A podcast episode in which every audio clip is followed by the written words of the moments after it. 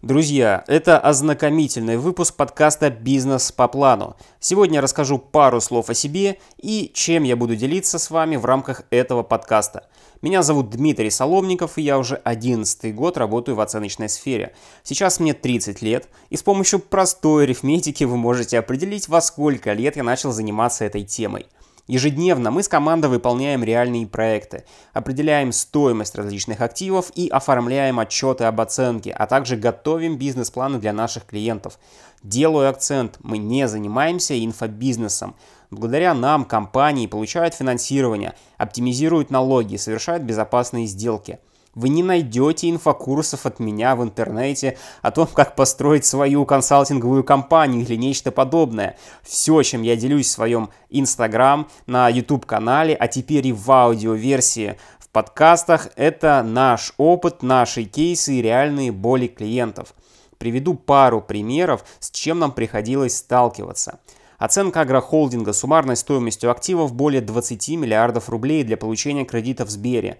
Это и земля, и имущественные комплексы, специализированное оборудование, транспорт, спецтехника и даже поголовье скота. Я навсегда запомню эти несколько месяцев бессонных ночей до полного согласования проекта с залоговой службой банка.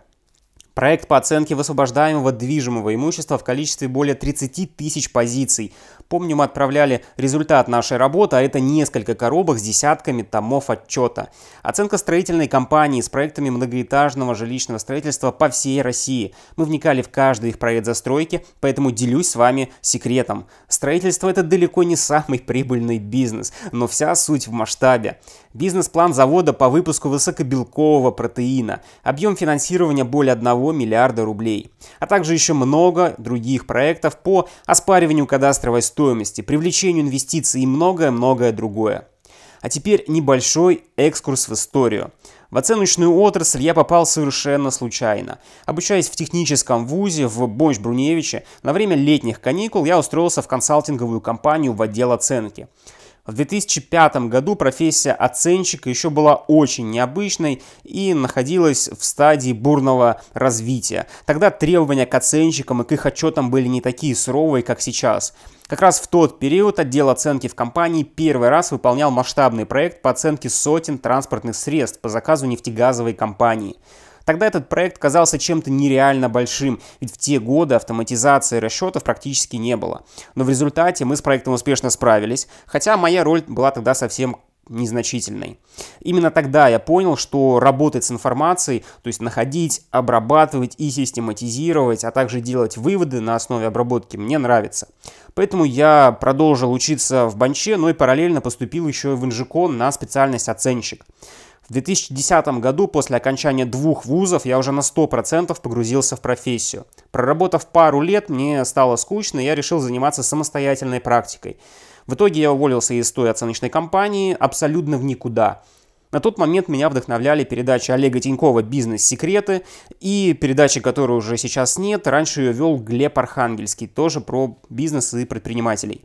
На первом этапе я искал клиентов самостоятельно. Вообще делал все сам. И так продолжалось на протяжении первого года. Кстати, я считаю, что собственник обязан знать все процессы в своей компании, ведь иначе невозможно понять, насколько система является эффективной и как ее можно улучшить. Через год начали появляться первые удаленные сотрудники, а еще через год появился первый штатный сотрудник с ежемесячной заработной платой. Одним из переломных моментов являлся тренинг бизнес-молодости. Практической информации на их курсе было мало, но ребята дали мне главную идею. Все процессы в компании необходимо оцифровать, ведь бизнес – это цифровая система. И после внедрения оцифровки стало более понятно, каким образом измерять эффективность сотрудников, сколько времени затрачивается на тот или иной процесс и, в принципе, как выстраивать все бизнес-процессы. Друзья, социальной активностью я занялся только в этом году. Сейчас я веду свой блог в Инстаграм, канал на YouTube И теперь вот появилась еще и аудиоверсия блога. И к этому я шел где-то года 3-4. А, почему так долго, спросите вы? Просто я не хочу и не могу рассказывать широкой аудитории то, в чем сам хорошо не разбираюсь. Сейчас я вижу в интернете очень много шлака откровенного или информации, которую люди просто бездумно копипастят из одного места в другое. Например, чтобы какое-то действие вошло в обиход, нужно делать его регулярно и подряд 21 день, и тогда оно станет привычкой. Вот э, вы еще в это верите? Для того, чтобы начать регулярно бегать, мне потребовался год. А чтобы начать вести соцсети и, наконец-таки, записать этот аудиоподкаст, мне потребовалось 3 года. Откуда берется 21 день? Поэтому у меня есть реальное желание показать альтернативную версию вот этих всех шаблонных идей и поделиться своим личным опытом. Итак, о чем я буду рассказывать? О секретах бизнес-планирования. Также я дам рекомендации по развитию бизнеса. Да, попсово, но я дам рекомендации на основе нашего опыта, наших э, ошибок и наших э, достижений. А также приведу уникальную информацию про оценку активов. Друзья, подписывайтесь на подкаст «Бизнес по плану» и до новых встреч!